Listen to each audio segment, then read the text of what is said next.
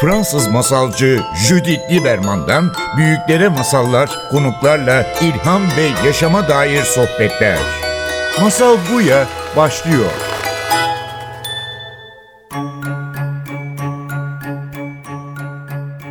Masal Buya'ya hoş geldiniz. Bugün stüdyoda Renan Tan Tavukçuoğlu ve Tuğba Şamlı Atilla ile beraberiz. Hoş geldiniz. Hoş bulduk. Hoş bulduk. Ve bugün Pudu Hepa ve Kız Kardeşleri projesinden bahsetmek için bir aradayız. Bu gerçekten harika bir sosyal girişim projesi. Şimdi masamızda tam önümde el emeği, göz nuru, bez bebeği olarak bir Puduhepa kraliçemiz var. Puduhepa bir Hitit kraliçesi. Aynı zamanda masada Puduhepa Barış Kraliçesi'nin kitabı var. Onu da Tuba yazdı. Onun resimleri çok harika resimleri yapmış. Ve bu proje gerçekten son zamanlardır sosyal girişim olarak beni en çok heyecanlandıran projelerden biri. Kadınlardan kadınlar için bir projedir. Ee, aynı zamanda senin tamamen tasarımındır bu proje ee, Renan. Ee, projeden bahseder misin? Puduhepa ve kız kardeşlerin sosyal girişimi nedir? Pudahepa 3000 sene sonra hepimizi güçlendirmek için geri gelen bir Hitit kraliçesi. Bu topraklarda doğmuş bir barış kraliçesi. Ya Pudahepa gerçek bir gerçek kraliçe onu bir da söyleyelim. Evet. Çünkü amaç o. Amacımız bu projede bu topraklardan çıkmış kadınların başarı hikayelerinin yeni yetişen kız çocuklarına ilham vermesi. Evet çünkü yani sonuçta bugünkü çocuklar yani plastik bebeklerle oynuyorlar. Bu sarışın bebekler aslında onların kendi kültürleri hakkında hiçbir şey aktarmıyor. Hayalleri gerçek değil. Gerçekten en büyük amacımız çocuklar büyürken bazı mesajları normalleştirmelerini istedik. Ki ileride daha güçlü ve mutlu bireyler olsunlar diye. Amacımız genç kızları yani Anadolu'da büyüyen genç kızları bu topraklarda yaşayan güçlü kadınların hikayeleri Çok anlatmaktır değil mi? Aslında sizin amacınız çocuklara anlatılan masalları değiştirmek değil mi? Aynen. Evet. Peki sizce bugünkü çocuklara nasıl masallar anlatmamız gerekiyor kızlara ve belki de erkeklere? E, ben şöyle söyleyeyim. E, bir iki oğlum var. Biri altı, biri iki yaşında ve bir yaşından itibaren kitap okuyorum onlara. Aslında hikaye şöyle çıktı. Renan beni çağırıp bu projesini anlattığı zaman o kadar heyecanlandım ki e, hemen aklımda bir cümle belirdi benim. Bir varmış, biri varmış diye. Çünkü biz şöyle hatta kitabın içinde de geçiyor. Hep şöyle anlatıyoruz masalda. İşte bir varmış yani bizim anlatmamız tabii senin değil ama işte bir varmış, bir yokmuş diye anlatıyoruz ve çocuk aslında belki de direkt yok diye onu dinlemeye başlıyor. Fakat Pudehepa var olmuş, yaşamış ve bu topraklarda hatta Hitit kültürünü çok araştırdım ben.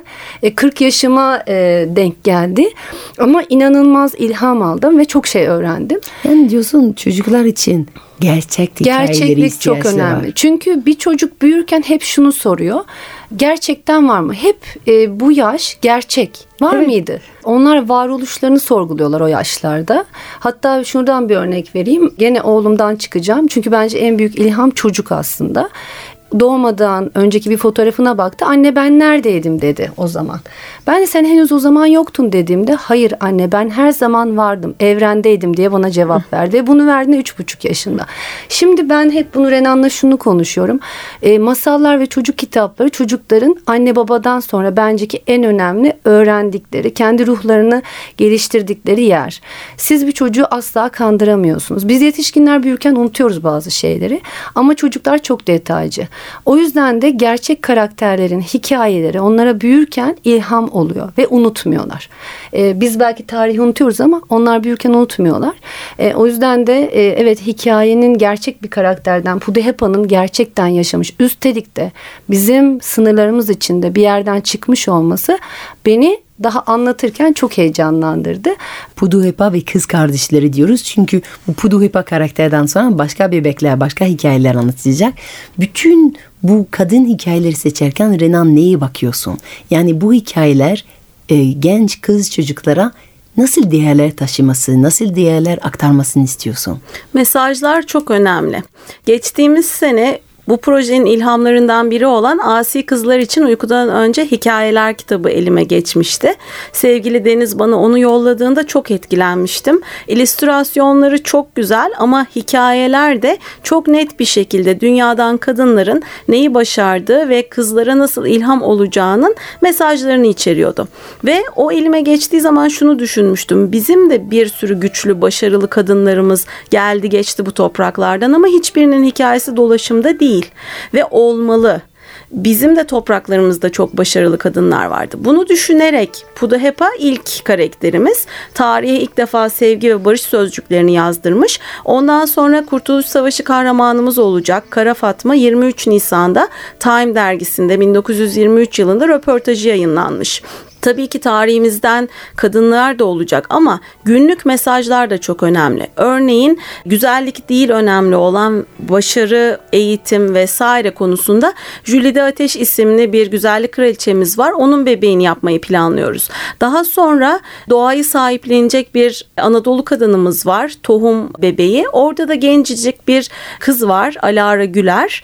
E, dünya ikincisi oldu geçen sene tohum makinesi yaparak ve bu genç yaşta e, e, dünya başarısı elde edebileceğinin mesajını verecek. Burada normalleştirmek istediğimiz bazı mesajlar var bu projede. Vazgeçmezsem olur, istersem başarabilirim, olduğum halimle mükemmelim gibi şeyleri 5 ile 8 yaş arasındaki kız çocuklarını hedeflediğimiz bu projeyle aktarmayı istiyoruz. Bu mesajlar sence bugünkü genç kızları yeteri kadar duyabiliyorlar mı? Şu anda duyamıyor çünkü artık ergenlik bu mesajları duyabilmek için çok geç bir yaş. Ergenlik benim de oğlum var. Can gayet hala mesajları açık bir çocuk fakat genç kızlara baktığım zaman aslında daha kapalı bir dünya olduğunu ve bazı mesajların onlara çok daha önceden iletilmiş olması gerektiğini düşünüyorum ve çocukluk yaşlarında bir bez bebek onların ilişki kurdukları, en sıcak ilişkiyi kurdukları e, bir oyuncak. Kitaplar keza öyle. O yüzden böyle bir paket bir araya getirdik. Tabii ki bu sosyal girişim sadece genç kızlara pozitif hikayeler göndermek değil. Bu çok güzel ve yeni masallar yazmak. Bu toprakta yaşamış kadınların masalları yeniden anlatmak. Gerçek masalları aslında.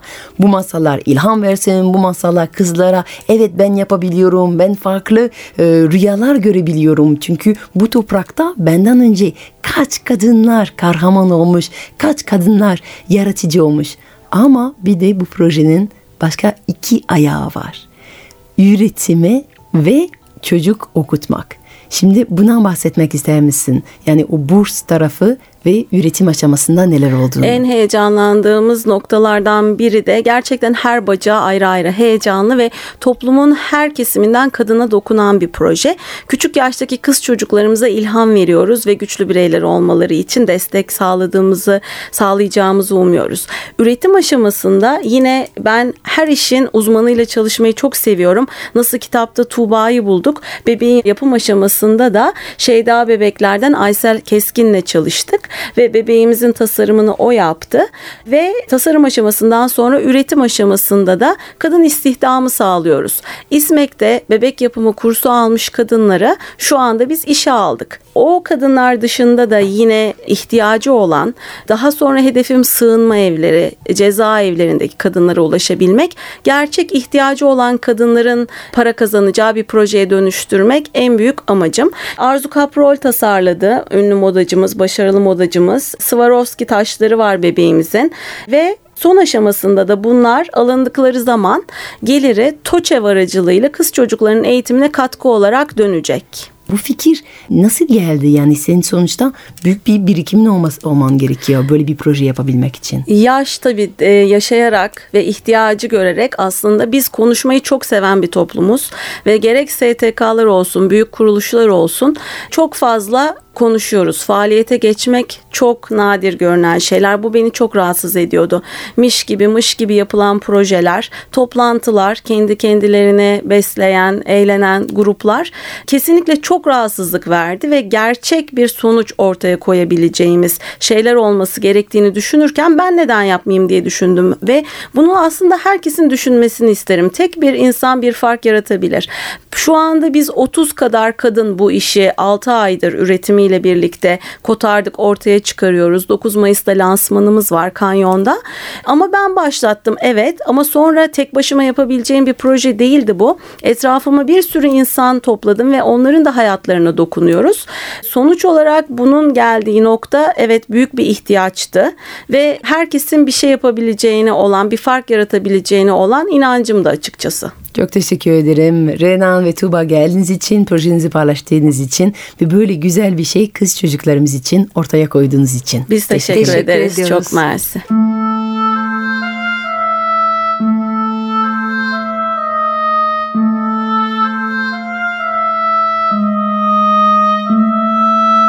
Bir varmış, bir yokmuş. Uzak bir diyada bir çiftçi kızıyla beraber yaşardı. Bir gün tarla sürerken saban sert bir şey takıldı. Büyük bir taş bulmayı bekleyen çiftçi sabanın yanında ağır mı ağır, parlak mı parlak, saf altından bir havan bulunca pek şaşırdı. Hiç bu kadar güzel ve değerli bir hazine görmemişti. Bir an düşünmeye başladı. Böyle bir hazineyle ne yapmalı? Sade evinde ahşap kaşık ve çömleklerin arasında ne arar saf altından bir havan? Hırsız getirmekten başka hiçbir işe yaramaz. O nedenle bu havanı krala hediye etmeyi karar verdi. Ne de olsa böyle bir hazine ancak bir saraya ait olabilirdi. Akşam sofrada kızına olanları anlattı. Kızı babasının kararını duyunca gülmeye başladı. Aman babacığım başına dert açma. Burada buldun burada kalsın. Kral bu havana bakıp senin gördüğün hazineyi görmez. Hemen kusur bulur. Sen yokluk içinde yaşıyorsun. O nedenle gördüğün her güzel şey sana fazla geliyor. Ama krallar bolluk içinde yaşarlar. O nedenle gördükleri her güzel şey onlara eksik gelir. Bu havanı krala sunarsan hemen sorar sana. Bunun dokmağı nerede? Aman aman sen de krallar hakkında ne bilirsin ki? Hiç kimse bu saf altın havana bakıp ona kusur bulur mu? Yarın gidip bu hediyemi sunup sana ne kadar yanıldığını göstereceğim dedi babası. Bir sonraki gün kralın sarayına gitti. Önce içeriye almadılar onu. Ama krala altın bir hediye sunmaya geldiğini söyleyince tabii ki kapılar birden açıldı. Kralın önünde eğilerek parlak mı parlak, ağır mı ağır, saf altından havanı sundu. Kral daha bir kere bakıp hemen iyi da bunun tokmağı nerede diye sordu çiftçi kafasına vurup kızım haklıydı diye haykırdı. Kral bu cevaba şaşırınca çiftçi açıklamak zorunda kaldı. Ve çiftçi bir önceki gece evinde geçen sohbeti tek tek aktardı. Kızın öyle zeki ise yarın karşıma gelsin. Hem giyinik hem çıplak, hem ayakta hem binmiş olsun. Karnı tok ve aç olsun. Elleri hem dolu hem boş olsun. Çiftçi akşam titrek sesle kralın isteği kızına aktardı. Aman babacığım ne var bunda? Giderim yarın kralın önünde dedi kız. Bir sonraki sabah kız saraya gitti. Kıyafet yerinde bedeninde balıkçı ağa sarmıştı. Çoban köpeğinin sırtına binmişti. Ayaklar yeri dokunduğu için aynı zamanda yürüyordu. Sabah üç üzüm tanesi yemişti. Karnı hem aç hem toktu. Her iki elinde birer beyaz güvercin tutuyordu. Kralın önünde çıkınca birden ellerini açtı ve kuşlar uçtu. Kral onu görünce öyle güldü, öyle güldü ki onunla evlenmeye karar verdi. Kral karısının kendisinden akıllı olduğunu biliyordu. Ama bütün ülke bunu bilsin istemiyordu. O nedenle onun asla işlerine karışmamasını rica etti. Ve bizim kız bu tek şartı kabul etti. Beraber çok güzel günler geçirmeye başladılar. Gel zaman, git zaman. Köylerden birinde bir yolcu bir handa durup bir yumurta ve bir dilim ekmek istedi. İstedi de ödeme zamanı gelince cebini boş olduğunu fark etti. Hancıdan özür dileyip dönüş yolunda ona borcunu ödeyeceğini söz verdi. Hancı kabul etti. Yollar başka yollara açar ve köyden köye bizim yolcu bir sene boyunca gezdi tekrar aynı hana gelinceye kadar. Ama bu defa cebinde para vardı ve hemen hancıya geçen senenin yumurtanın borcu ödemeyi geldi. Yalnız hancı bu defa ona uzatılan üç parayı kabul etmedi. Yolcudan yüz kat kadar para istedi. Sebep? Dinleyen herkese aktarmaya başladı. Bir sene önce yenilen yumurta bir sene içinde civciv verirdi. Bu civciv büyüyüp yumurtlamaya başlardı. O yumurtalardan da civciv gelirdi. Onlardan da tavuk, tavuklardan da yumurta. Evet artık yolcunun borcu bir yumurta kadar değildi. Hayır borcu artmıştı. Şimdi bütün elde edilecek tavuklar ve yumurtalar kadar yüksekti. Yolcu önce Hanci'nin şaka yaptığını zannetti. Ama Hanci'nin yüzü anlata anlata kıpkızıl olmuştu. Bağıra bağıra handaki herkese anlatıyor. Yanında tanıklar topluyor ve yolcu başına gelenleri anlayana kadar kralın huzuruna gelmişlerdi ve Hanci vakayı yüksek sesle anlatıyordu. Kral her iki tarafı dinledikten sonra tam 12 kere beyaz sakalını sıvazladı ve Hanzi'yi haklı bulup yolcuya hem borcunun yüz katını hem mahkemenin verdiği cezaları ödemesi gerektiğini söyledi. Yolcu şaşkın şaşkın saraydan çıkıp sarayın pencerelerinin altında kaldırımda oturup ağlamaya başladı. Pencereden kraliçe onu fark etti ve bunca gözyaşı dökmesinin sebebi sorunca yolcu başına gelenleri tek tek anlattı. Kraliçe gülüp yolcuya bir tavsiye verdi. Kraliçenin sözlerini takip edip bizim yolcu koşa koşa bir hana girdi. Bir tabak barbunya istedi. Sıcak domates soslu barbunyaları alıp sarayın önündeki alana gitti. Ve orada barbunyaları tek tek ekmeye başladı. Bu garip davranışın fark eden muhafizler ona ne yaptığını sorunca "Eh, görmüyor musunuz? Ben barbunya ekiyorum." diye cevap vermiş. "Aman dostum, pişmiş barbunya hiç ekilir mi?" diye sorulunca yolcu bunun cevabını ancak kralınız bilir diye cevap vermiş. Muhafiz bu garip olayı krala anlatınca kral yolcuyu bir kere daha huzuruna çağırdı. Davranışının hesabı sorulunca yolcu Efendim sizin ülkenizde pişmiş yumurtadan civciv çıkıyor madem, pişmiş barbunya bitmemesi için bir sebep görmüyorum. Kral bu cevabı duyunca güldü. Yolcuya hak verdi.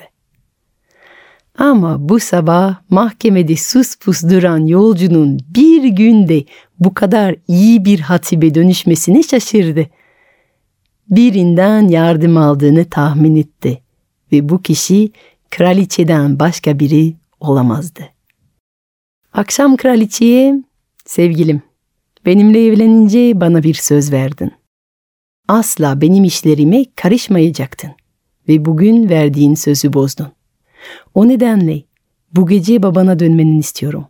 Bu saraydan değeri ne olursa olsun en sevdiğin bir şey alma hakkı veriyorum sana. Yarın sabah evinde olacaksın. Kraliçe bunu duyunca pek üzüldü. Ama son bir defa kral için enfes bir sofra hazırlatırdı. Beraber geçirdikleri güzel seneleri kutlamak için defalarca kadeh kaldırdılar ve kral kraliçenin ona kızmamasına öyle sevinmişti ki o akşam afiyetle yiyip içti. Öyle yedi, öyle içti ki akşam yatağına gidecek hali yoktu ve kraliçe onu taşımak için hizmetçileri çağırmak zorunda kaldı. Sabaha karşı Kral uyandı. Yatağı pek sertti, çarşafı da. Dar ve sert yatakta dönüp yanında kraliçenin uyuduğunu görüp sinirlendi. Dün sana yaptığın itaatsizlik karşılığında senin babanın evine göndermemiş miydim? Göndermiştiniz efendim. E şimdi ne işin var hala yatağımda? Efendim, aynı zamanda saraydan en sevdiğim şey götürebileceğimi söylemiştiniz. İşte ben de bu koskoca sarayda bir tek sizi sevdiğim için sizi yanıma aldım. O an kral dışarıdan gelen eşek, tavuk, inek ve komşu seslerini duydu. Saraydan çok uzak, küçük bir çiftlikte uyanmıştı. Bir ilişkide aşk olduğu sürece, onu her iki tarafta bildiği sürece atlatılmayacak bir kriz yok. Onlar da o gün bunu keşfettiler ve hayat boyunca beraber yaşamaya devam ettiler. O günden sonra mahkemede yanında eşi olmadan kral hiçbir karar vermedi. Halk da kraliçenin ne kadar akıllı olduğunu fark etti ve öyle akıllı bir eş seçebildiği için krala pek şükretti. Fransız masalcı Judith Lieberman'dan büyüklere masallar, konuklarla ilham ve yaşama dair sohbetler. Masal Buya sona erdi.